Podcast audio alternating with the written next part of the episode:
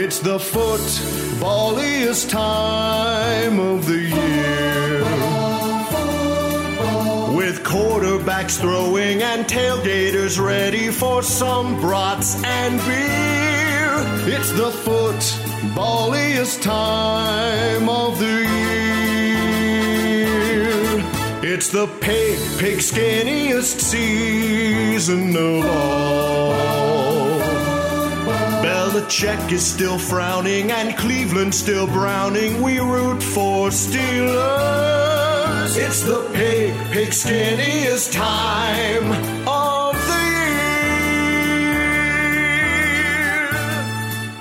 Hi, hello, and happy holidays, sports fans. Welcome to Minus Three, presented as always by FanDuel, whatever season it is, all season long. Make sure you're betting along at fanduel.com and specifically the minus three listener as we focus in on all things Northeast. Bet with us at fanduel.com slash minus three. That's the word minus the number three. And with no further ado, let's say hello to our pal there. Just completed celebrating what looked like a festive Hanukkah.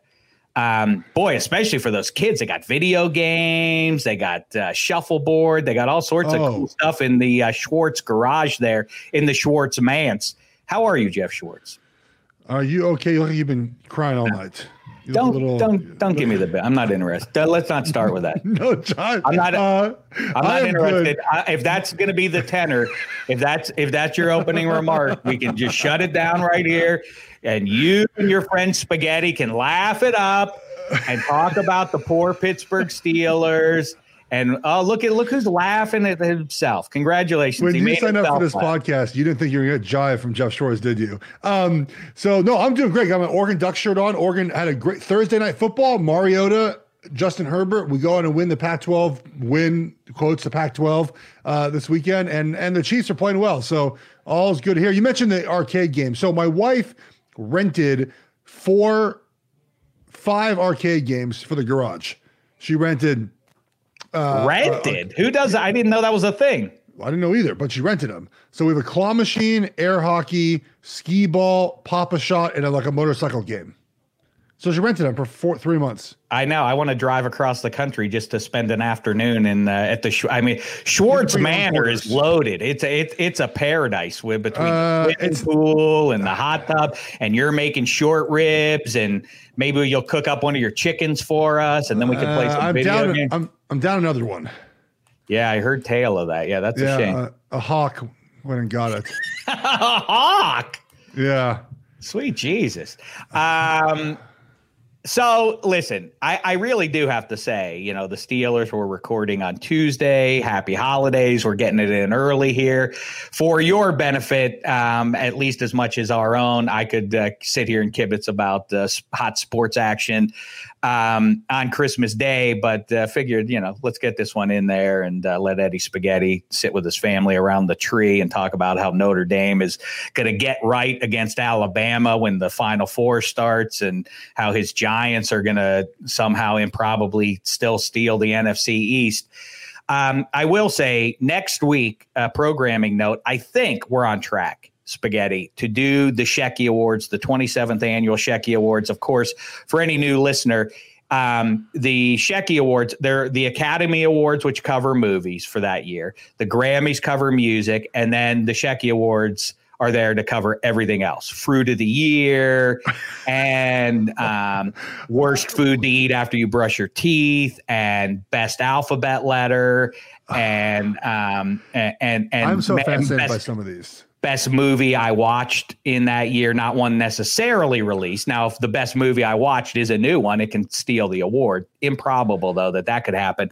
Um, so all that should be available for you next week. I think we'll we'll, we'll uh, make sure we get that in under the wire. I'll certainly have my decisions made uh, before new, before the ball drops in in Times Square. And one of the awards that I give out, and I have since I forget what year. I never can remember what year it is, but I think it was 2009, where Washington, where Seattle, Washington, won the inaugural uh, Sonic Award, and it's so named because that was the year that the Supersonics departed with rookie of the year, Kevin Durant, and moved to Oklahoma City.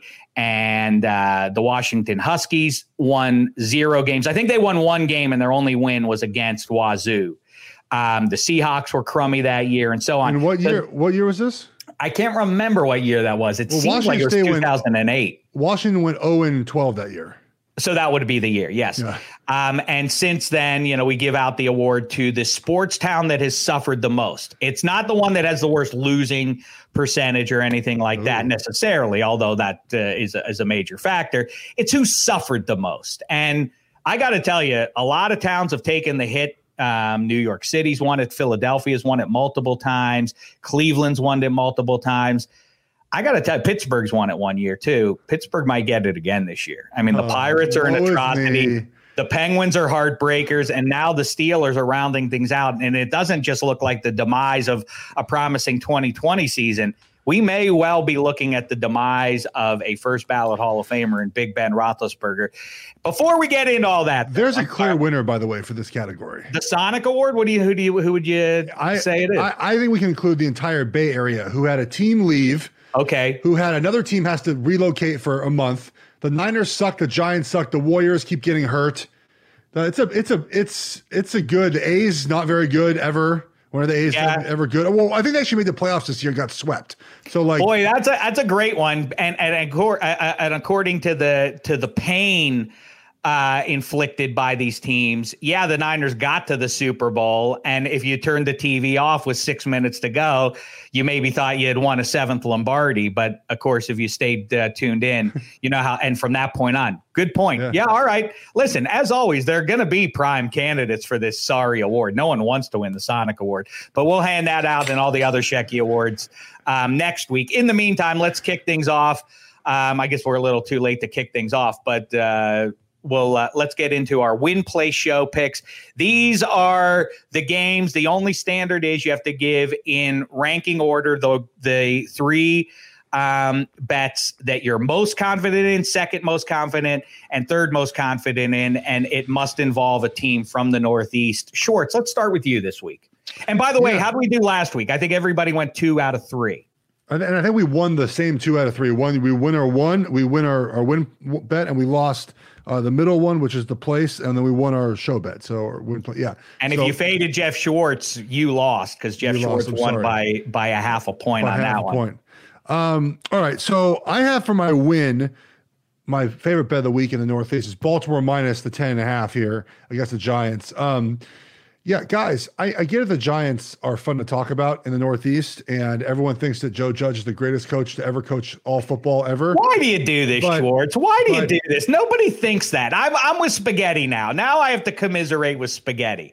Nobody feels that way. Nobody I've ever. I've never said, seen a team talked about in the manner the Giants were talked about being five and seven in my entire life. I been I was on a Tom Coughlin team that was five and five, and they're ready to fire Tom Coughlin. Like they, like it's it, I've never seen more media members go out of their way to praise a team that's five and seven than this Giants team this year, who had beaten the Bengals, the Eagles, and Washington football team. I like, hear you. I'm just saying you can't, but that I, I, feel like now because I'm a vain person, so I assume it's directed solely at me. No, it's not. When you say Steelers fans, are now now they'll listen to me about how they're not as good as the Chiefs. It's like who? No, I talk about their fan offense. Did you ever hear?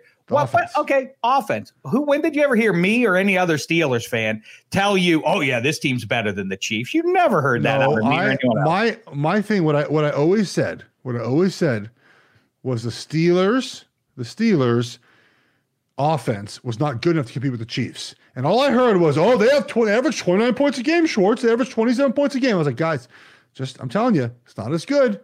And I've proven right. That's all I said. I okay. Said that's all I said. Okay, back to my way. So Giants, you're taking shots at the Gents. They're trying to feel happy about things. Unfortunately, their ceiling is is relatively low yeah. because and, they have determined that Danny Dimes is the real deal. And of course, Schwartz, you and I know that he's a middle class QB. Yeah, but continue. But more than anything else, Baltimore is playing some really good football, guys. Like mm-hmm. they're they're playing good football right now. I just don't know how the Giants keep up for a couple reasons. One is um, I feel like now, so the Ravens, you know, they had a little bunch of offensive line injuries. They're kind of tightening things up now. They're playing a lot better on their offensive line. Lamar seems to be more in a rhythm now. Back from COVID, run the ball a lot better now, finding wide open guys. I think that fourth and five play against the Browns kind of brought that spark back for the team, right? Like that was a play that he made in his MVP year, and like, they're starting to heat up now. And the Giants, I, just, I think, I don't think match up very well with them. First of all, if Danny Dimes does come back, the Ravens are going to blitz the heck out of him. Like, like they're they're they're due for one defensive touchdown in this game. So I just think it's a bad game for the Giants. Give me Baltimore minus the 10 and a half. I, am sure Spaghetti will have something to say uh, to say on that one. Um, I have Philly and Dallas this weekend over the 49. It's 49 and a half now, Spaghetti, I believe. Um, over over 49 and a half. Yep. Uh, look, I think there's a lot of points to score in this game. And I hope we get to, to talk about Carson Wentz in a little bit because he needs to grow up and stop being so soft and whining about things situation. Um, but I think there's a lot of just a lot of points scored in that game. We saw Philly can move the ball pretty well. I think Philly might put up 30 in this game too. So I'm excited to watch that game. And then let's go to um, my my place bet. Um, you know, I I was leaning Pittsburgh almost plus the point and a half, plus two here. But I'm going the under, under 44 or 44 and a half. Uh, that'll fluctuate throughout the week. I just don't think a lot of points are scored. It's an outside game. Philip Rivers in the cold. The Steelers know their only shot right now is to play some great defense. I don't know what about their offense makes me excited for playing a good Colts defense. So give me the under here. All right, interesting. Spaghetti, go through your trio there. Sure. Um, I'll start with my uh, my show bet here, and this almost was my place bet, but some late uh, line movement changed it. Um, I'm actually with the Eagles laying a two and a half as of now versus the Cowboys, and it's solely because of Jalen Hurts. I believe I saw a stat that Jalen Hurts was like the first. You know, Carson Wentz has never done what he did last game, which was throw three touchdown passes and throw for 300 yards. Um, and it's really just because of him. He's an electric player. He could rush the ball for over 100 yards as a quarterback quarterback. Um, you have to worry about him in the rushing attack as well as whatever Miles Sanders does. He's getting Jalen Reagor, who's uh, more of a deep threat involved now, which I think is great. Um, and yeah, the the Cowboys looked okay last game uh, for sure, but I just really love how this offense looked, and it pains me to say this, but the Eagles they look electric now, and um, it's it's it's a very weird situation what's going on with Carson Wentz, but Jalen Hurts seems to be the guy there, so I, I like them laying the, the, two and a half. Uh, I'm going to the place bet now. This line moved like crazy since last night's um, you know result, but uh, I'm with the Colts, uh, given a point and a half. Um, there's just no reason really to believe in the Steelers right now. With how I personally think from watching that game, Ben's arm is just not there. He did not even look to Claypool earlier in the game when he had him open a couple times. Um, there's really no run game is going to be established, and I just love the Colts defense and uh, their O line's been so great. The Colts, and they're just going to find a way to score some points. Jonathan Taylor's turned on a bit, so I like them laying the point and a half. And my win bet, unfortunately, and I, I, do agree with Jeff, is the Ravens giving 10 and a half um, against the Giants, my Giants. And uh, there weirdly are a lot of things I do like about the Giants. Um, last game versus you know Myles Garrett had his uh, I believe his second worst game, and versus Andrew Thomas. That's great. That's great for the Giants fans. Andrew Thomas looked really good. Um, Bradberry will come back, and they needed him desperately. He is an elite corner, so that's that's a plus. Um, they actually did a good job versus Nick Chubb and Kareem Hunt, so I'm not really afraid of the rushing attack. Um, what does scare me though is the legs of Lamar Jackson and him finally open guys. If the Giants do play more zone and um, the number one thing that really scares me is the Giants are not scoring points. The only team who can score um, or scores less than them are the Jets. Uh, even if Danny Dimes is back, uh, I, I just I have to see it before I believe it. And if Freddie Kitchens isn't calling plays anymore, which I love Freddie Kitchens calling calling the plays because he he actually Colt McCoy was averaging more air yards and more yards per attempt than any game Jason Garrett's called plays for. So if Freddie Kitchens is no longer calling plays and Garrett's back uh, after the the COVID scare, I don't like that at all. Even if Danny Dimes is quarterback, and I just the, the offense is just not doing enough, and they won't score enough points here to beat the Ravens. And the eventually they you know the Ravens will get their points for however on the ground in the air, and uh, the Giants will lose this game by by more than 10 and a half points. Uh, I'm, I'm real quick, Dave. I'm glad you mentioned Colt McCoy because if you're a Browns fan watching that game, you have to be a little concerned because Colt McCoy was throwing the ball down the field. The Giants were, were stopped through it three times in the red zone, right? They twice on fourth down and missed a off, field goal. The off, I mean, the worst fourth down play call I've ever seen in my life. Like, a, a, pass to the center from the punter. Yeah, they, oh, they left yeah, it. They left at minimum nine points on the table in that yeah. game. So they like, wouldn't have won with field goals, but I get what you're saying. Yeah, like the the Browns defense did not look terribly sharp in that game. Um, so I'm with you there that the offense did look kind of better with Freddie Kitchens. And remember, Kitchens was a good OC. He just wasn't a good head coach. Dave, continue. I uh, let me get through mine here, and then let's uh, deep dive into both sides of the bracket, but in particular the AFC, because there are a lot of moving parts there. And of course, you know, Washington can take the division. Um, if things break right for them on the other side of the bracket. Uh, specifically about that NFC East matchup, Eagles, Cowboys. I'm taking the Cowboys plus the two and a half. I don't think two games is enough tape to have on Jalen Hurts necessarily to know all his tendencies and what he's looking to do out there, but I do think it's enough for the Cowboys to at least have some inkling of where he's looking to take the ball. And the Cowboys happen to be playing well. Reminder, as Zeke Elliott has proven, again, as if you needed another uh, piece of evidence here. Never, ever, I don't care if it's Derrick Henry on down, do not pay a running back a long term contract. And I know that uh, Titans fans are feeling it right now because of Derrick Henry, but even that should be an indication. We can talk more about that in a little bit. I say Cowboys plus two and a half. My place bet, I'm going under in the Buffalo New England game, 46 points is too many. Who, when, what evidence is there that the Patriots are having a shootout with anybody? Not necessarily that, like that. 46 is, but, um, you know, Buffalo is not a world beater offensively either, although they've been explosive. I know they just uh, uh, went out there and hung 40 on the Broncos a mile high to steal the division, um, and they have to keep their foot on the gas. Do the Bills. They can't just uh, lay down here in these last couple of weeks, but 46 seems like too many. And uh, my win bet, it's the Cleveland Browns giving nine and a half. That seems too low. I know that they were not mighty necessarily against the Giants, but they should have uh, more than enough to get into double digits against the uh, that's against. A, that, that's that's an old trap game, buddy. You got you got Pittsburgh the game after. You get the Jets feeling good about themselves. The Jets have not been that bad lately. They've been covering games. Mm-hmm. Ooh, that's a that's bold. That that that's a. Cla- old classic trap game. All right, let's talk about where shall we begin? I guess let's review Monday Night Football as people uh, sort of considered it going into that one on the banks of the Three Rivers. This is where the Steelers offense gets back on track.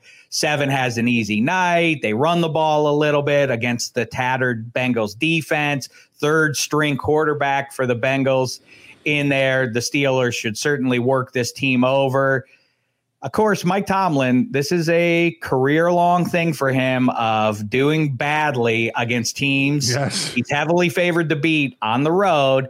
They came up lame here. The difference to me is, and a lot of people are hitting me up on social media about this to announce that Big Ben Roethlisberger is finished, that he's got a dead arm or what, however you want to couch it. To me, to my eyes, he has made too many good throws, some good – some some strong high end throws even over the last month. So I don't think it's a dead arm issue. What it seems to me is no matter what is going on, he is loath to take any contact. You'll see a couple of design rollouts in either direction over the course of 60 minutes, including against the Bengals. He took that deep shot first play of the game to try and prove something to himself or to the Bengals or to the rest of pro football. But you're uh, a 38 year old Roethlisberger on his on the move to his right, trying to throw a deep ball to James Washington isn't a great idea. He should have planted his feet and tried to stroke it. And by the way, you want to talk about him throwing the deep ball, and I'm not making an excuse that shouldn't have been a ball game against the Bengals, but for what it's worth, that was PI on the deep ball to Chase Claypool. That was a good ball he threw, and the DB trucked Claypool. It should have. It was a Flacco special. It was lame, but nevertheless, it was PI, and it should have been called. Um, Schwartz, how say you? Weigh in here. People are saying it's an O line issue. People are saying it's a Roethlisberger. It's a Fichtner issue. Can't run the ball. The receivers can't catch. Or is it all of the above? So here's the problem with bad offenses. Okay. And I'm going to use the Eagles as an example in just a second. Is when the offense is bad, different people take turns screwing up. Okay. So one play, Ben doesn't find the right guy who's open. Next play, the right guard screws up. And then Chase Claypool, Dan Orlovsky broke this down, ran a terrible route. Okay. And then it's, and now, you know, now you're running a, a, draw play and Benny Snell, and sometimes I thought had his eyes closed on some, on the, especially there was a third and down run when he just looked, just ran the middle of the, looked with his ball like this and just with his eyes closed. All I do is jump cut, and there was a huge. I, I, I, by the way, I, I, we're getting into the weeds a little bit on this for some fans, but I'm absolutely with you. There's a reason Benny Snell. It's not just that he lacks uh, a top gear. that th- there's a reason why he went where he went in the draft. He's a Yeah. banger, no doubt. But yes, that was a gaping hole. If he if he had any vision at all to just bounce it, he would have run for 20 yards Yeah, there. and that's when But you bounce those runs too. Those like kind of that, you kind of bring everyone up and you boom go to the outside. Okay, so when these mistakes start happening, right, compounding, and then look, Villanueva, I didn't think played terribly great last night. He gives up a, a, a pressure, right, and then okay, so what happens in those offenses is you just start to lose confidence in everything, right? So now Big Ben's like, I don't really trust the offensive line. I don't really trust my guys to get open and throw the ball short the OC is like, do we call this play? I don't really know if we can do this. I'm not quite sure. The wide receiver is like, well, is Ben going to throw me the ball this time? I'm not going to do the right thing. So it just snowballs, right? And that's why things happening in Pittsburgh. Because your point's right. Big Ben can step back. He threw a great touchdown pass yesterday, right? Planted his foot, boom. Like his arm ain't dead. Um, his, his arm is no better or worse than Philip Rivers, but Philip Rivers plays in an offense that caters more to him. And so I I just think there's there's an a lack of creativity in the offense. There's a lack of just finding easy throws. I know Steeler fans get pissed with this. So I'm when I say nobody's wide open, it doesn't mean that someone's wide open seven seconds into the play. It's like where are where the three step drops where guy just sits in the zone, boom, catches the ball, gains five yards. Where are those plays at? Don't, I don't see those plays. I don't see what looks like an easy rhythmic passing game where, we, and we, we know what those are. We see them all the time. How come the 49ers with Nick Mullens can get dudes wide to F open, but Big Ben can't find these guys? Like there's a disconnect in this offense. Let's go to the Eagles. The Eagles had this problem, right? We saw it. They replaced Carson Wentz, and boom, everything works again. So it can be a simple fix. It doesn't have to be Big Ben either. It could be the OC. It could be something, but you can fix it very quickly. But Mason Rudolph is not the answer either. So it's not like Nah. it's not like a Mason settle Rudolph down answer. with the Mason Rudolph jive. No, everybody. I'm not. I'm not at all advocating for that. I know you're not. But um, and so it, it can be an easy fix, but you have to accept there's a problem and try to fix the problem. And right now, I think it's play calling more than anything else. You know, the running the ball thing. Let me say this. Let me say this as far as that goes. Um, yeah, absolutely. You know, people make a big deal about it, and there's probably some truth to it that Roethlisberger, at his advanced age in uh, in football terms, decided that as Todd Haley departs, the move is is for the guy who he works well with, Randy Fichtner. That makes sense if you have Roethlisberger's ego and otherwise. The problem is, it just does not feel like a 2020 offense. It doesn't feel like it's making the adjustments and otherwise. And for everybody who is kind of uh, above Fichtner's uh, pay grade, going to Tomlin and saying, like, why doesn't he? I, I mean, something rash like for anybody out there who thinks that Mason Rudolph is the answer, it, I mean, he's he's a lesser version of Roethlisberger. He's not going to. It's it's not like switching from Hurts, I mean, from Wentz to Hurts. It's a, it's uh, a lesser version of what you have in the uh, one in the future Hall of Famer Roethlisberger. Also, I'm not sure what people want to hear. There's an there's definitely an obstinance to the Steelers' way. There's no doubt about it. But at this point, I'm not sure exactly what anybody would like Tomlin or Roethlisberger to say about this. Are they going? Uh, is uh, is this fixable, Coach Tomlin? Like, yes, it is. What's he supposed to say? Nope. Season's over, everybody. We're going to go 11 and five and be a quick out come January. Obviously, what's Roethlisberger going to say? Like, I'm finished. And I know I said it last week, but this time I mean it. I retire today. I mean, like that, that, that they're pot committed at this point to, to what the 2020 season is. If they lose out, if they lose to the Colts and Browns, and those are both plausible, probable, uh, plausible outcomes, and if they then turn around and lose uh, uh, a wild card round game, I don't know what. I, I will not be surprised. Hear me now, believe me later. I will not be surprised given how those games play out. If Roethlisberger concludes, I, I ain't got it because he is no longer the big comparison is you know what the, but the a lot of people are saying well the offensive line is lousy and the players are the receivers are dropping passes and there's no run game and everything else I refer you to the 2008 Super Bowl team that the Steelers uh, that the Steel, they had the number one defense.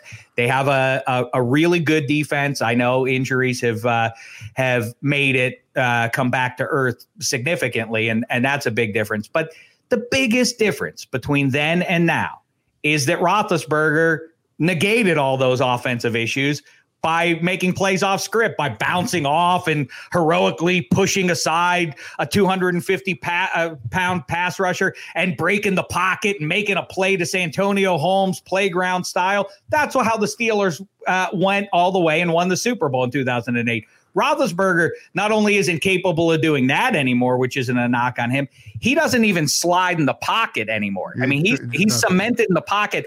That's the issue. He's six foot. What's six foot five? Why does he get so many passes batted down at the line? Because of that. Brady and Brees at least take still move, take that yeah. stride, that more subtle step up in the pocket that changes all the angles and opens up some receivers. Roethlisberger is static to a weird degree in the pocket, and he's unloading it 90% of the time inside of two seconds. He's not even allowing his receiver. He's blindly just throwing the ball at his uh, at his first option on uh, on most plays. So anyway, I'm sorry I interrupted no, you. that's, that's all that's all accurate, and this is why I think it's more of just it's not just a Big Ben problem. I think it's an entire offense because you can set up an offense for a quarterback that does it. Drew Brees is in an offense, right? Drew Brees throws the ball very quickly, but he's in an offense that's tailored to that strength and that's the, the offense in, in, Pittsburgh, in my opinion, is not tailored to that strength whatsoever. So, um, you know, they're, they're it's just it's not going to happen this season. Can, can they beat the Colts? Of course they can, right? Uh, can they beat the Browns? Of course, but that I just I don't know, man. I mean, I, are you are you going to trust Pittsburgh to go into Cleveland Week 17 and win that game? Browns' biggest game they've had in in what 50 years, a home game.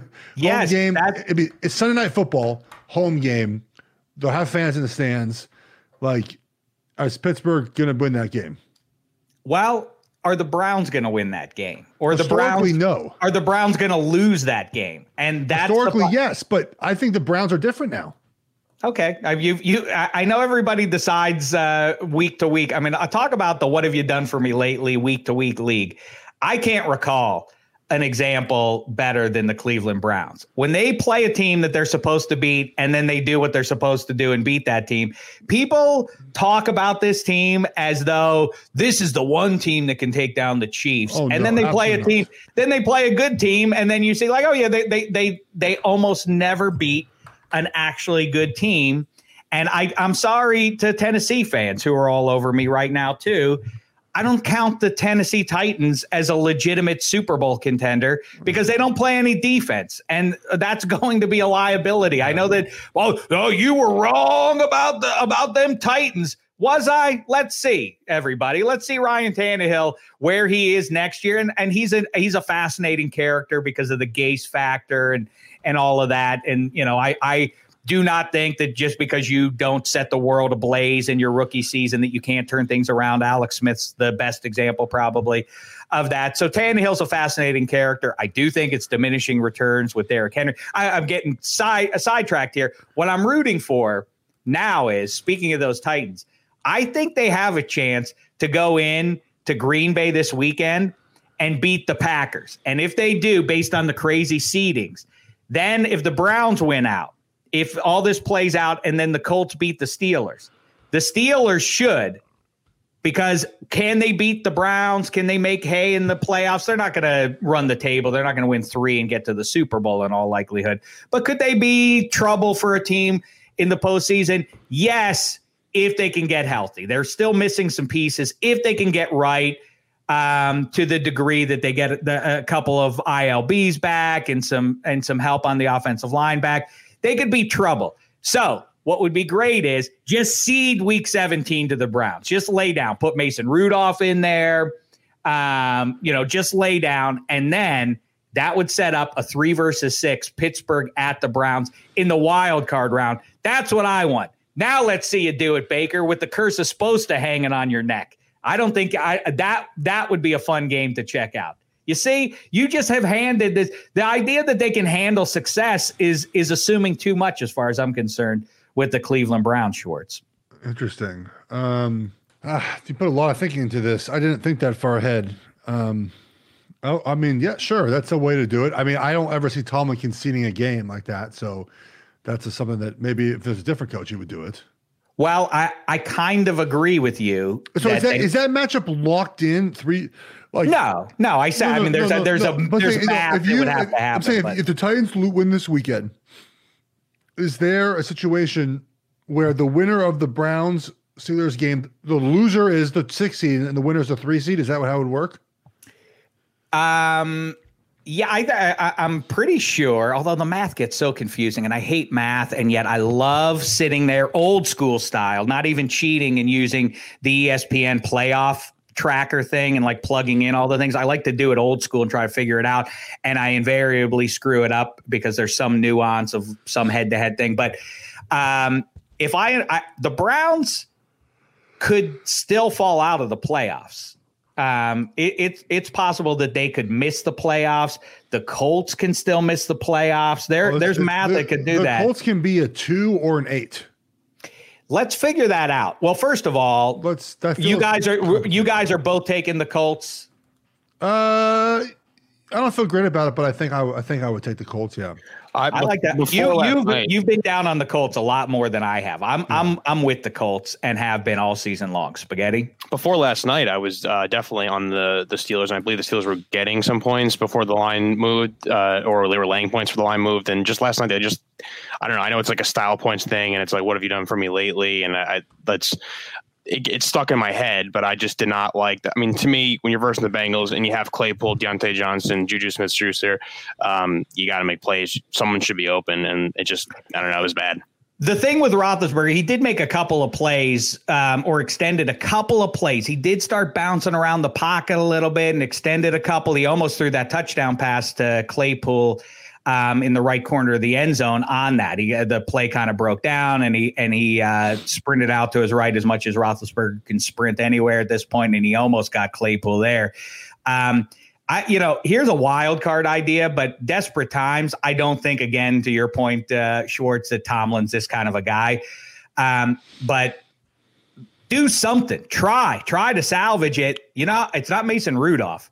It's Josh Dobbs. What about Josh Dobbs? If if other teams, if Taysom Hill can be run out there for the Saints when they're riding high, why can't Josh Dobbs run out there and put a little pressure on the defense periodically by running the ball? And it's not as though he can't throw the ball too. I mean, why not a couple of packages for him?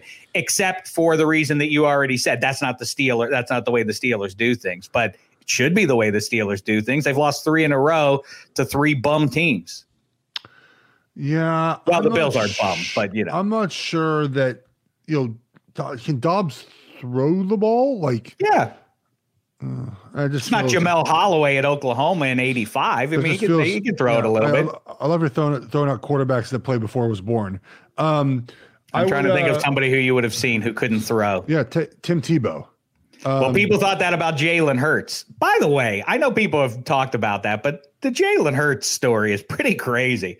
When he when he got benched, it was like, yeah, listen, nice uh, nice story. Jalen Hurts won that national championship and everything, but obviously he doesn't have the pedigree. Who would have said when he sat down in favor of Tua? Who would have said that uh, Jalen Hurts would be a starting NFL quarterback? I, I I suspect very few. Anyhow, go ahead, Short. I, um, I don't know where I was at now with the, when you interrupted my Jalen Hurts talk. Um, but wherever I was, I know it was probably, it was probably better than the comment you were making. I'll throw.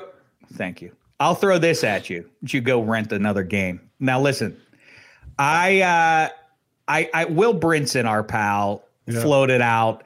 He's like, you know, here's a here's a crazy hot take for you, everybody. The Cleveland Browns could really give the Chiefs trouble. I said, let me hot take your hot take. Um, is there any result out of any matchup in the AFC playoff teams that it that counts as just like a complete stunner on the level of the Titans knocking off the Ravens last year? And I say no. Now I amend it. The Steelers beating anybody is now feeling like a surprise. I but now if- you remove that one. Like who who would it be? Uh, would it be? be I can't it- it believe be- the I can't it believe be the like- Ravens beat the Chiefs. I, No, I it would would buy be that. like it would be like Dolphins beating the Bills in Buffalo. I, I just think that people that people would ascribe that to to Flores would could confuse a QB, and I mean that's what it would be based around if they if they stole it. Yeah, I hear you on Tua, and I also think that that's a fun conversation that's unfair to Tua and Herbert and mean, otherwise it- at this it- point. But at this point, do you think the Dolphins really feel like? Oh yeah, we we definitely made the right choice. We, No. should- we definitely took I two. don't uh, so. I, I, the other the other would be like Washington plays Alex this weekend. They win. Alex gets hurt, and now Haskins is leading the Washington football team in the playoffs, and they beat Tampa in like the in the wild card round at home, and you're like, uh, that doesn't feel right. Like that. That's the only scenario I can think of so far. Um, I yeah, I mean, I I buy. It, it was a disappointing um performance by the the Browns defense if uh, that's the way you root, but um you know, I, I do. I, my point keeps uh, consistently is if they can get their back end healthy yeah. on defense, that maybe they get a couple of plays over the course of uh, of a game and, and, and can hang. But you know, there, there's really just these teams feel very close. I mean, obviously the Chiefs are the class of the of the conference, nay the NFL. But I do think um, I do think that um, it, it's that, and that's why obviously we talked for so long during the season about the importance of the number one seed. Anybody but the Chiefs make makes it much yeah. more compelling.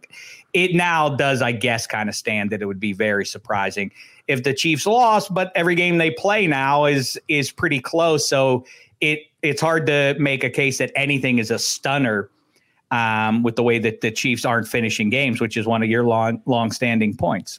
I think it's a problem that they don't finish games. I know people think I'm crazy, but I think it's an issue. Speaking of Tua, and as we talk about uh, these games, and it's relevant to um, to seeding and otherwise, the Dolphins are playing in Vegas. They're giving two and a half, and uh, Tua half. I would, t- I would take Vegas. I like the Raiders as well, and that's what I'm getting well, at who's, here. The, who's, is it Mariota or is it uh, Carr? My or assumption is, it? is, it's it's Mariota. Uh, I would take Carr. Mariota still. I think too. I, and I like that he he presents a little more of a wild card factor there um, for the Raiders. And um, the Raiders I, defense I, though is so bad. Ugh.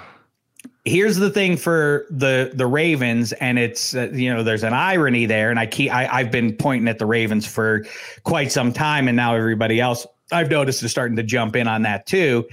If they wind up a seven seed, um, that that that's about as scary a yeah. bottom seed as I can remember. Which is the irony of that is is that it used to only be six teams. Now the seventh team would be the scariest wild card that I can remember in a number of years, and they would only get in by virtue of the expanded playoffs. I also think, by the way, when we look back on this, that I think the NFL is going to have to amend it. I know they like the extra playoff game and money and all that, but it it feels so imbalanced now, and I, I, almost hope that both one seeds get there with with with the greatest of ease to the Super Bowl, just so that it makes it look like we can't keep going with this. You can't give the best team a bye and everybody else has to has to fight it out. You do need two or three. I think division champs. I, I like the old way. Give it at least the division champs should get a bye. You should get something for uh, for a season's worth of toil. But the Ravens need the Dolphins to lose a game I think they are going to lose at least one. I think it's going to be as soon as this week, but then they have to play the Bills. And like I already said, the Bills can't take their foot off the gas under most scenarios, which is good news for Ravens fans again, because the Ravens should be able to win out here. They just need the Dolphins to slip up once. Then the Ravens are in there. Then it sets up what could be a great one. If, if the Bills play the Ravens as their reward for um, for being the second seed. That's pretty bad. And I think the Ravens would beat them. And then they would go to Arrowhead in the divisional round. And that could very well end the Chiefs would be dynasty right there. It would be very 2020 for that to happen. I, I listen. And, and Baltimore it would be ideal. last year, you know, last year being the one seed getting knocked off and now knocking the one seed off. It'd be a quite, would be, justice be quite in that. some um some justice, yeah and I and, and Browns and I know the Titans, people like Derrick Henry, and how would the Chiefs stop Derrick Henry on the they ground? Did it last year. What is the difference? Right, the Colts. I know all the the team that I I I know you disagree with me on this, Schwartz. The team that's scariest to the Chiefs it has got to be the Ravens at this point uh, uh, uh on the AFC side of things. Sure, but they just they just haven't done it. Like that's my thing. Is I, I know they've taken a, but people act like the game that they played in late September this year is indicative of their head to heads. The Chief, I mean, the, the Ravens took them to overtime, if memory serves, in Arrowhead in the regular season last year, and I think, I think it, was, it was close. I don't think it went to overtime. Oh, was that close? I, I mean, they they Um, I'm trying to think. There was another one mixed in there somewhere. Anyhow, I think that they're constructed to to take a run at them. Let's go through though some of these games beyond the Dolphins ones. We're both in on that. Spaghetti, how say you on uh, Dolphins at Raiders? I want to root for for Tua, and I did. I do think that Derek Carr's had a sneaky, pretty good season, but uh, Mariota kept that offense alive, and his mobility does seem to help. Uh, Darren Waller has been pretty much unguardable, so um, I would probably right now. I am feeling the the Raiders. Um, in, Schwartz, in that matchup. I said to you, we got to do the what if. Um, the Yeah. you know I love the NFL stuff, and um, we got to figure out what if you shook up all the QBs. How would they be redrafted? Same team, same needs. Would the Cleveland Browns, do you imagine, in 2018 still make Baker Mayfield the top pick in the draft if uh, if they had a do over?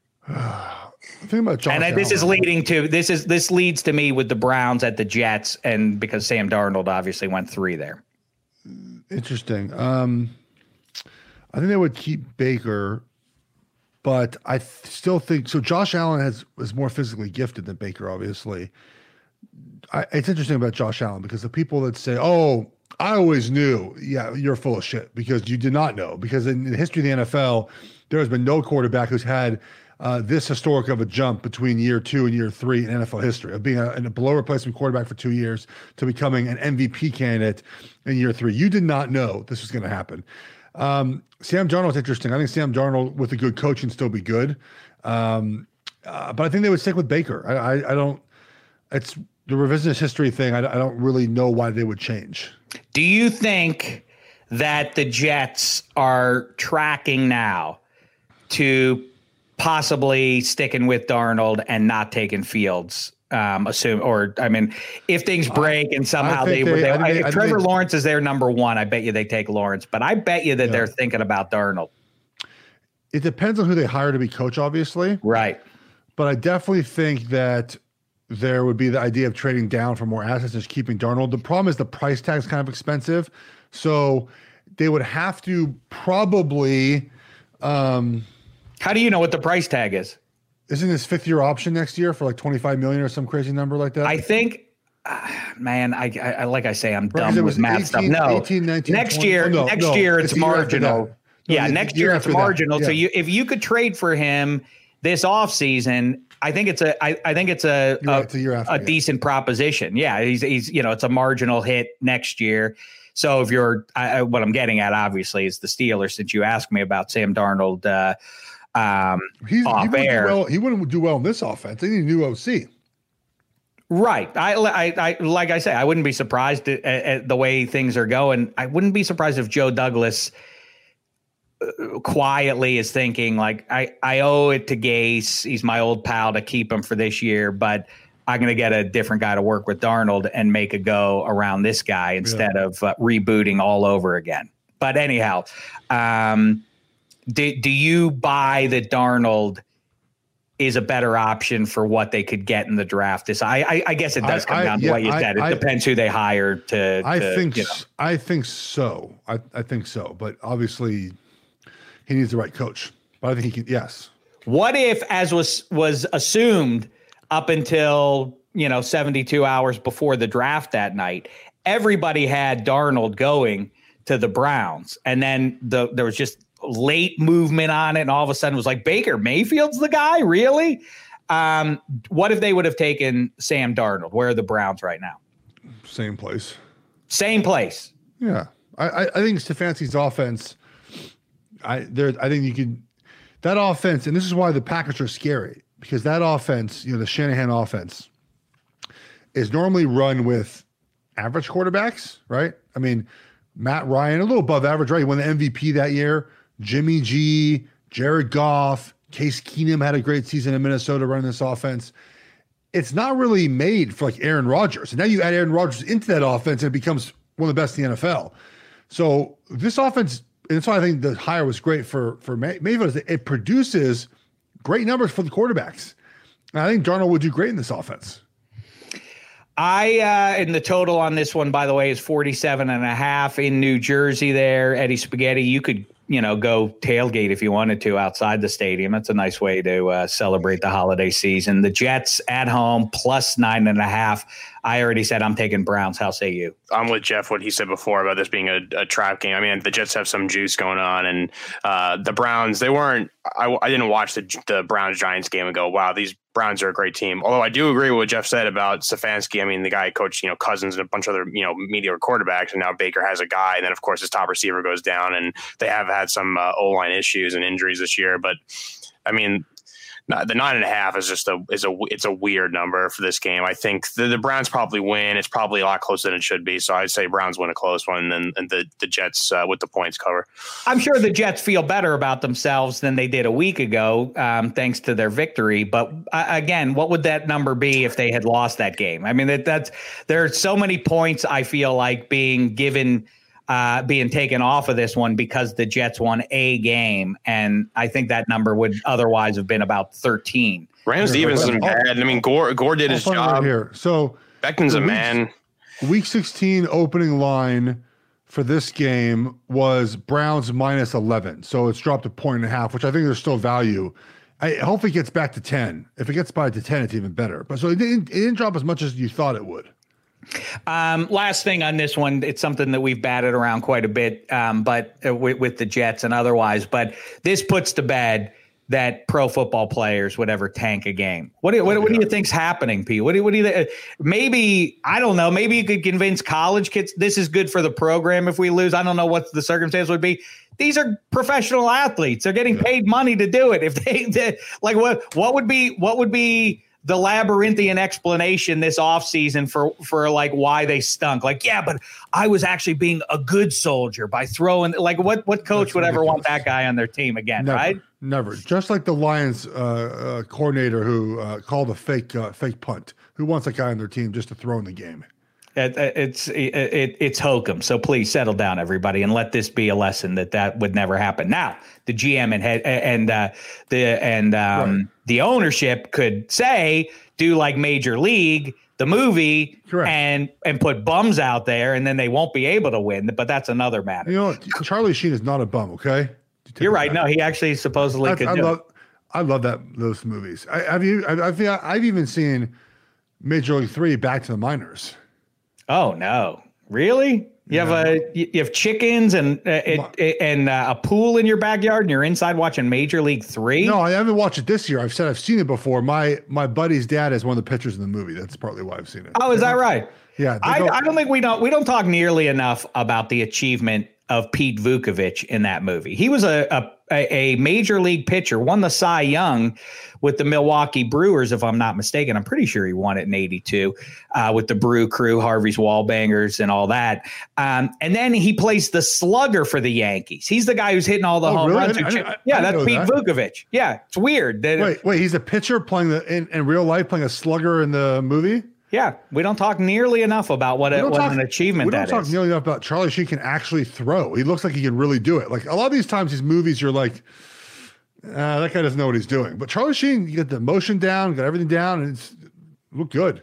Yeah, I well listen. Corbin Bernsen could uh, you, you, could do worse at uh, the hot corner there. That uh, that tribe team was not half bad, and Cerrano, Pedro, and, and Jobu Cerrano, he does all the voiceover work in show business uh, course, uh, pretty yes. much at this point. But back then, when he was shaving his head and praying to Jobu, he looked halfway decent at the plate. You know, Tom Berenger, not exactly great, but no, no, exactly. moves like Roethlisberger. But and then Wesley Snipes, right? The the the story is that he is not as athletic, so they do everything in slow mo for him. Yes. Right? Yeah. That's exactly right. And same goes for White Men Can't Jump. You can yeah, see yeah. if you watch it, Woody Harrelson is better at basketball than Wesley Snipes. He looks yeah, Eddie. If you if you watch Major League, every scene where Wesley Snipes is running is in slow motion. Wait, let's bet on it. I never. Did, did you just say whether you saw it or not? Yeah, I, I, oh. have uh, multiple times. It's a great movie. I never knew that about Wesley Snipes though, because I, I, feel like Wesley Snipes is like in a lot of action movies where he is mobile and running and like like, like in, every scene, like and, like the scene when he's outside his pajamas, run the forty. That's like not full speed, right? When he's stealing second huh. at the uh-huh. end of the game, it's all it's all in. It's never like full speed. That's That's that's that's probably a better movie fact than the fact that Danny Trejo died 65 times on screen. I never. That's incredible. Oh, I think Snipes uh, is uh, knows karate. I think that's what he's he actually can do, but I don't think he's good at uh, our conventional games. Yeah, like Woody Harrelson can actually shoot in the movie. Like he looks good, and whenever he's in White Man Can't Jump. You get it's funny. You know what you just heard there, Schwartz? It's my favorite thing about talking to people who say they love movies, but then they haven't seen tentpole movies. And then when you land on one that they have seen, after you reel off like five that they haven't seen, like, yeah, no, I never saw that classic film. Um, then you say, Did you see Major League? It's like, obviously I've seen it. It's like, well, yeah, but you just named a bunch of other ones you hadn't seen. I can't believe before we started this one, both of you guys said you'd never seen The Graduate. I mean, talk about a classic picture. That uh, I mean, put that on your Christmas watch list. You guys got to check out The Graduate already. I mean, I've I've seen a pretty fair amount of movies of someone my age. Like, I don't, I don't, I don't. This movie's from 1967. Geez, no wonder I haven't seen it. You've never even heard of The Graduate? I think I've heard of it before. I'm not a movie guy. I've told you this before. Like, I'm not like I don't go out of my way to watch movies. It's like not. I like stupid, dumb comedy movies that like you don't you just like they're on TBS on the weekends. All right. Fine. Not a movie guy. Fine. Not a movie guy, Dave. I just right, I, I know it bothers guy. a lot of people. And I will say lately in culture, there's been a shift that television now is more important. At least that's my take. I feel like the bigger, the the, the bigger, better um, stories, because movies now are almost lackluster, whereas shows are basically just one seven, eight hour long movie, and you get more to it. And to me, like we're in the golden age of television. Movies, especially this year, because of obviously COVID, but it's not been it's not been a strong year. I mean, I enjoyed Mank. Uh, I uh, haven't seen Tenet yet, but besides that, we'll we'll see. Let me tell you. Here's a tip for you. Did you see 1917? Yes. Yes.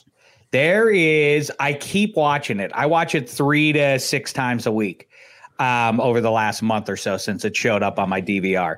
Um, the scene where he wakes up after bonk in the back of his head and, and it's night and he comes up uh, the flight of stairs to see that the guy that he shot is dead and over that dead soldier's uh, shoulder out the window is the night sky lit up by the fire the burning french town and then they start shooting the flares off um, the germans do and he comes down and the score on that is i mean the the music and the and the scale and the light and everything. It is everybody's like ah handheld. You can shoot movies now on your iPhone and everything else.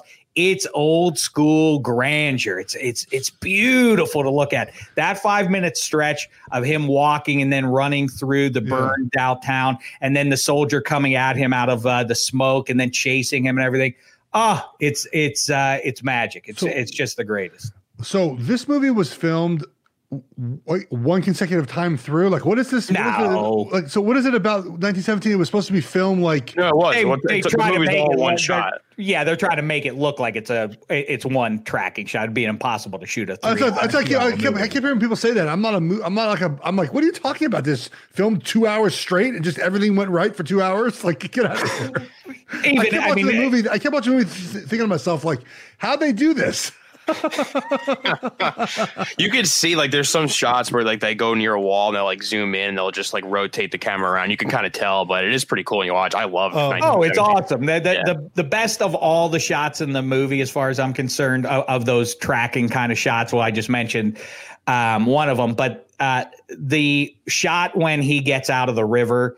Um, towards the end of the, at the towards yeah. the very end of the picture, and he co- and he comes upon the uh, the, the the gang and the guy singing and the guy singing the song.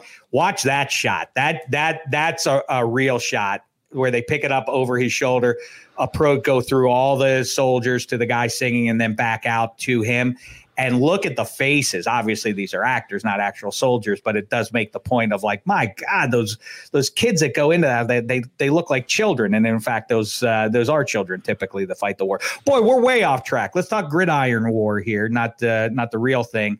Um, in fact, my wife tried to uh, did her best. It didn't really soothe my uh, emotional wounds last night and and she said it's really sad what's happening in blank or this is really so sad and i said you want to talk about sad the steelers just lost to the bengals and uh and i meant it and i wasn't trying to be cute but she's like yeah but that's fun sad that's just sports oh, sad oh, and i said no. oh i don't think you understand it and and I uh, mean, and that's why this morning I filed divorce papers. No, but yeah, I mean, did you record your TikTok before you came on the show?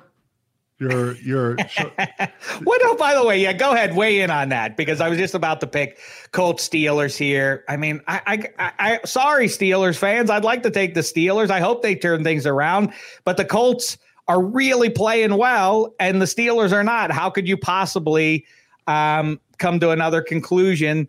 Uh, than the Colts given the point and a half in Pittsburgh, the 44 and a half. I don't know what to make of that either. I have to avoid that one because I don't know. Phil Rivers could uh, maybe have a bad turnover. Seven could have a bad one, and the defenses could score there. But I do know that I have to take the Colts there. But what do you make of what happens in the pregame now?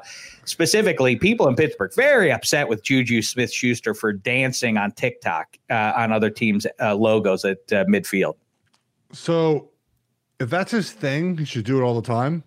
But just understand that when you lose, you're gonna face the backlash for it. Like that's just what it is. If he does it every time, fine. Do it every time.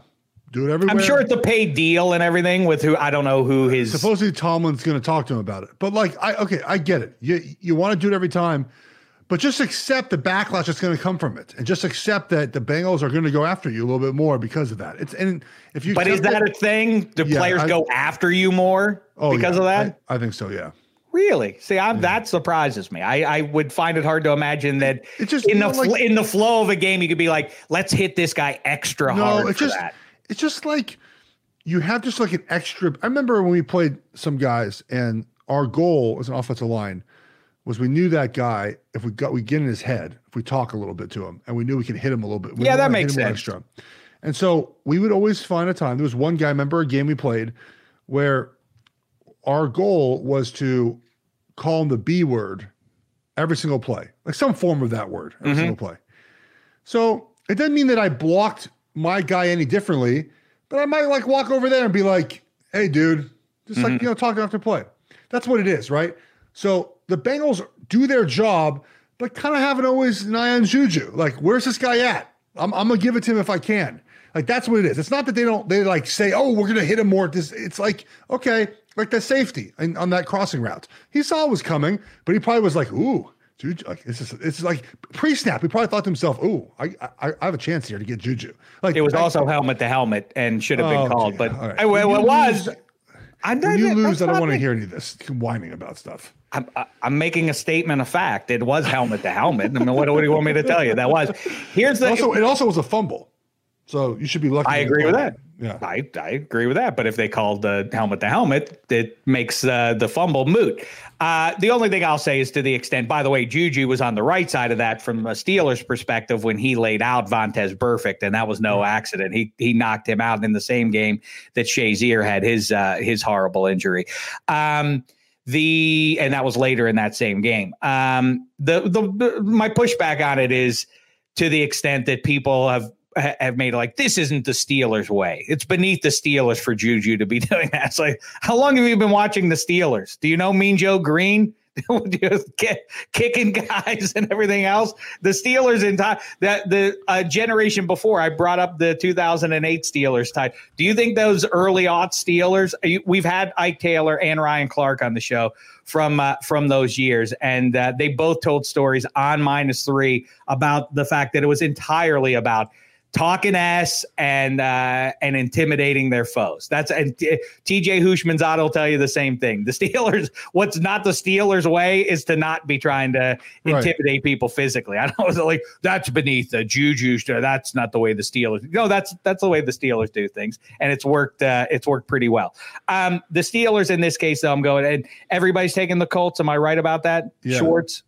Okay, you are you and you're going under in this one too, Schwartz. Yes. Um, Giants at the Ravens. Um, I think we're all on the Ravens giving 10 and a half. What about the total 45 and a half? Uh, I think the Ravens might score a lot. I, I mean, I can see the Ravens scoring in the 30s, and then it just I don't see the. I mean, the Giants may score. I actually would go under. I would go. I would go under. I think the Giants defense is not terrible. I think they'll lose this game. Like a, it'll be like a 28 to six nine sort of thing. I don't think we need to spend a ton of time on the Washington game, if only because we don't know, you know, even who's going to be under center. It looks like they're trying to get Alex Smith ready, hosting uh, Carolina here, but Washington two and a half. they win the division straight up with a victory. Yeah. Just a a Yeah. win gets them. There's no other factor that uh, that could get in the way of that. I mean, I'm well. Then I like. Uh, Well, then no, I'm no, gonna- no, no, no, no. Giants have to lose. Giants lose. and the Washington. Gi- that's right. That I knew there was another one. That, Yeah, yeah. but I had assumed it was done, and I guess the Ravens at home makes it a done deal if Washington wins. Um, any reason to make a case? Anybody want to um, stand up for Carolina here? If I- McCaffrey I do- plays, I do not. if McCaffrey plays and is healthy and is useful in this game, I think it. He I think, definitely they're, gonna- I think they're not going to play him the rest of the year. Why play him at all? I Why agree with that they? sentiment, but I just just going according to the reports, I think he could play, maybe practicing. If he plays, it's a total game changer. A uh, couple more because they're relevant. Uh, L.A. Rams, Seattle Seahawks. Seahawks giving a point and a half. All of a sudden, the Rams looking to be a five seed, maybe. And then, I, I mean, you know, Washington wins the division. Is it? I, I- I don't think it's. I, we're setting up to have like a six and ten team win a playoff game. I could. I could absolutely see that being a, a bad matchup for Jared Goff. How say you, Schwartz? Uh, I think the Rams win this game. Um, ah, They have played Seattle very well over the last years. I won't get more of the numbers as the week goes on. I think I think they've won five of the last six against Seattle. They obviously got embarrassed against the the Jets. They're not a bad football team. They're really good on defense. Seattle just offensively still not really clicking. So I, I go Rams here in Seattle. It is weird. It is weird that that offense is struggling as mightily as as it is as well. Spaghetti. Uh, quick thoughts there. I, the Rams are like the NFC team that I just I can get a read on. I can't trust. I, I one week you think they're oh wow they're sneaky, could be the best team. The next week they're like whatever. Uh, I mean yeah, Russ has not been Russ. I I don't like I don't like picking against the the Seahawks at at, at home. I'm gonna go. I'm, I think I'm gonna go with the Seahawks in a, in a close one. I'm going to ride with Andy and his pals there and Big D against Jalen Hurts and company. Although there's some buzz that Jalen Hurts and all Oklahoma QBs play well in that stadium. I think no matter here, 49 and a half is the total on it Schwartz. I lean Eagles here and the over. It is weird. And you, you mentioned Wentz, and we said we would talk about him. So let's do that real quick. Um, I don't understand how Carson Wentz can have the temerity for a guy who's considered to be soft spoken and a team guy and all that kind of stuff. When you see Jalen Hurts play well, how you can flap your gums and be like, wait, well, this this doesn't sit well with me. Well, too bad, man. I mean, like, you, you the other guy, the backup, has outplayed you Just play- definitively. yeah, my answer is just play better. Stop whining. Look, they this is the NFL. They always draft your replacement. Grow up, dude. Grow up. Grow up, Carson. Well, I you know I don't mind when Aaron Rodgers or Peyton Manning or Ben Roethlisberger or Tom Brady get raw about a guy who's talented behind them and like, why do you put that guy behind me? They have huge egos. They're the man. They don't want to be challenged on that. They want to call all the shots. They want to write their own narratives.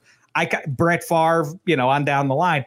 I get it, but Carson Wentz, come on, man. Who do you think you are? You don't get to you don't get to um, dictate how things are going to go uh, in, in since 2017. And by the way, you didn't even win that Super Bowl. I know it was a little unfair since you carried them most of the Yeah. way, but still, you didn't even win that Super Bowl, and you're belly aching now. Seems weird. Um, I do wonder. It's going to be one of the fascinating offseason storylines is how they're going to move on from Wentz here because you got to get him off the books. You, either, you, you have Um, to choose either Carson Wentz or Doug Pederson and Jalen Hurts, basically. That's your choice. Interesting. Wow, really? Yeah. You can't there's the Wentz Pederson thing is broken. There's no answer. There's no fix. Do you think is there I, I just can't see it. We've talked about it already, I guess, but I just don't see how realistically Chris Ballard, the way they've made good decisions um, pretty consistently since uh, over the last couple of years, I just don't see the math of of Chris Ballard and uh, Frank Reich being like, you know what we need is Carson Wentz for for that level of bank. I just I, That's the problem. The money's the issue, yes. Right. I, uh, I don't see how that one goes down. Um, a meaningful game in the AFC. The Packers are almost impossible to get out of the one seed. I don't. I, I don't think they're technically locked into it. Um, but it, work the math on that one. It's almost impossible that they don't wind up as your one seed in the NFC. Tennessee coming to town with a lot to play for. Plus three. The number seems to indicate that. Uh, um, the the people setting the line know that this one's more important for Tennessee. How say you, Schwartz, with a gigantic 56 and a half on this one? So I I would really lean. You said you said Tennessee's favored, right? This is on, at home. No, Tennessee. No, no, no. It's it's Oh, in the road. Lambeau, Tennessee's getting three. Okay. which is good for which is what you would think is good. You know, just doing the simple math Packers- of it, you would think that's good for Tennessee with uh, Derrick Henry going. Yeah, but that. the Packers' rush defense is getting better. I just the, the Titans are not going to stop the Packers' offense at all. Like that's the issue here. Is like they're going to be eaten whenever they face a good quarterback, they get eaten alive. They can't stop anyone on third down ever, ever. So I would actually, I think everyone's going to put their money on Tennessee here. Um, I would probably lean to the Packers right now. Um, and everyone actually has bet on Tennessee. There's a zillion dollars. Like this line opened at, at, at Packers by five. It's now down to three. oh, there you I- go. I like the Packers here. You in the course of uh, 30 seconds, yeah, I, I just swung my pick uh, back to the Packers. You're right, and also again doing the human math of it, um, they would like to take Week 17 off, or maybe they wouldn't. I don't know because then they're going to have the bye. Is that a good? I, I, where do you come down on that philosophically? If the Packers by And- and- nightfall Andy in Reid Week is- 16, Andy Reid has always done that. It's not a problem. it's been a problem. Um, it- it- because you're basing that off of his Chiefs years, but it, it was a problem in Philadelphia. Um, but he didn't have Patrick Mahomes at that point. Spaghetti, uh, Tennessee plus three. How say you? I, I love Tennessee. They're just it might be irrational, but I think they're a team that'll surprise people in the playoffs uh, this year as well. And I just to me, they have a complete offense. You have Corey Davis finally living up to where he was drafted. Uh, Derrick Henry, this is when he comes alive, and he has been awesome the last few games. Uh, Tannehill, you know, I know earlier we talked about him a bit, and you said that he's you don't believe in him, but the last two seasons he's been as really as good as you could have as a quarterback. Um, Jonnu Smith, above average tight end, and then they have you know AJ Brown. Like I, yeah, defense is an issue, but if you get a stop here and there, a timely turnover, it's like that's really all you need in a, in a in a one game. And uh, I I really like them. Maybe this game, I think them getting three points definitely helps. It will be a close one, um, but they're they're my I guess team of destiny going forward of, of sorts. I, it's, to me, they're the one team that could spoil the Super Bowl, the Titans. And I know people would get excited about seeing Derrick Henry and all that, but and Mike Vrabel's a fun, a fun guy and everything, but um, and they have nice guys on their team. We like Rashaan Evans and and so on. But um, if you get the Chiefs or the Colts or the Ravens in the year after they were supposed to get there, or somehow Baker Mayfield winds up in the Super Bowl. And I'm not even going to say the Steelers for obvious reasons, but if you get them against the Packers, the Saints, or the Seahawks, you got a juicy Super Bowl lined up, no matter what. Any of those, uh, it, as long as the Titans don't get there. Sorry, I don't know, and Bills obviously too in that mix would be fun to get. The only, I sorry, Tennessee fans, I, I, I, I, it just would be a little um, less exciting for uh, for me. I will add quickly though them on especially defensively one big bad move they made in the offseason was not keeping Logan Ryan who has been a huge difference maker for the Giants and almost made a Pro Bowl recently and may make it as a as a reserve. He's had an awesome season and they botched that by not keeping him there. And last thought on that, uh, last week's guest here on minus three, Ramon Foster, who was dynamite, um, uh, really fun. And if you want to hear a good, um, you know, FBS college Final Four debate, it still holds up. You can go back and listen to me and Ramon Foster v. Spaghetti and Jeff Schwartz on that one. Um, but uh, I, I guess uh, the Titans are looking at getting the Adoree' Jackson back, so maybe that would make some difference in the postseason for what that matters. But anyway, we've gone on way too long already, Schwartz. Schwartz always gets very upset when we transcend the hour mark, and we're well past it again. What can I tell you? I like kibitzing about this, that, and the other with you. Maybe if we didn't have the I- movie detour, or I don't know what. That's what maybe it we- was. I and we also talked for 30 minutes before we start the show too. So um Eddie and I decided that we need to ask FanDuel to pay us by the word from now on. We- Well, we I'm going to get paid. word. I'm going to get paid a lot then. You mean just collectively paid by the word? we just get paid by the word. We'd be millionaires. Yeah, well, yeah, but then, yeah, then who's doing all the heavy lifting of all the the mouth and Damashek? That's who. Da- Are you acting like I, you acting like I can't talk for a long time That's true. either. That's true. That's Yeah, true. we- I can do the same thing. Um, no, we've been Eddie, and- Eddie and I have been talking in the chat for like 15 minutes and just haven't. Dave hasn't. We've, we're gonna do a fan FanDuel bet. Does Dave ever check the chat, and he does not. No, I don't. I don't. No, yeah, we'll look into seeing if we have a boosted bet for you. We appreciate you listening all season long. We're almost at the finish line of the regular season, but that's when it'll start getting really, really good. I mean, the playoff matchups. I can't I say I'm a, a nerd about that kind of stuff. I don't know what I like better, um, but I uh, if I like these inter interdivision matchups to see the games that we haven't seen yet. But there's something juicy about a round three of Titans and Colts. If they wind up four or five, that's a really fun wild card game. And then if you get the Ravens and the Bills, and if you could have the Steelers and the Browns, ooh, that'd be a lot of fun. Um, and then uh, that's before we even get to, but it does feel like the I, I don't know who's going to win a game from the bottom half of the bracket on the NFC side, which means that at least two will. Now that I just said that out loud, the, but the Bucs. Do you think so? You still like the Bucs? Too much excuse making for all the all the old like, QB. Like you asked me who I thought could win. I don't know if I like them. Ray, uh, so Bucs now are going to probably end up being a six seed, right? Because the Rams beat the Bucs head to head, so they're probably not going to vault past them. Anyway, listen, we've talked more than enough. I told you it would be a nice, quick show so that everybody could enjoy their holidays. And what have we done? We've done anything but. So go to fanduel.com slash minus three. Again, the word, the number three. Bet along with us or fade us, however you uh, choose, and make sure you have a happy and safe Christmas. We'll talk to you after Christmas in front of New Year's. Then we will have a clear picture of what the playoffs are going to look like.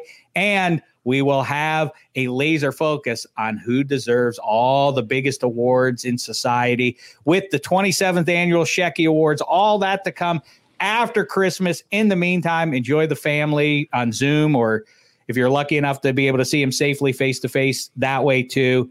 Uh, Eddie Spaghetti have a good time up there in Staten Island talking about how Notre Dame is going to run the table and wake up the echoes. Never said that. Go drink some. What what do they drink there? What's the thing you have to drink? Da, da, da, da, da, da. We were sober. Wood alcohol. What the hell is wood alcohol? Jeff Schwartz, that's your assignment for next week. Find out what wood alcohol is.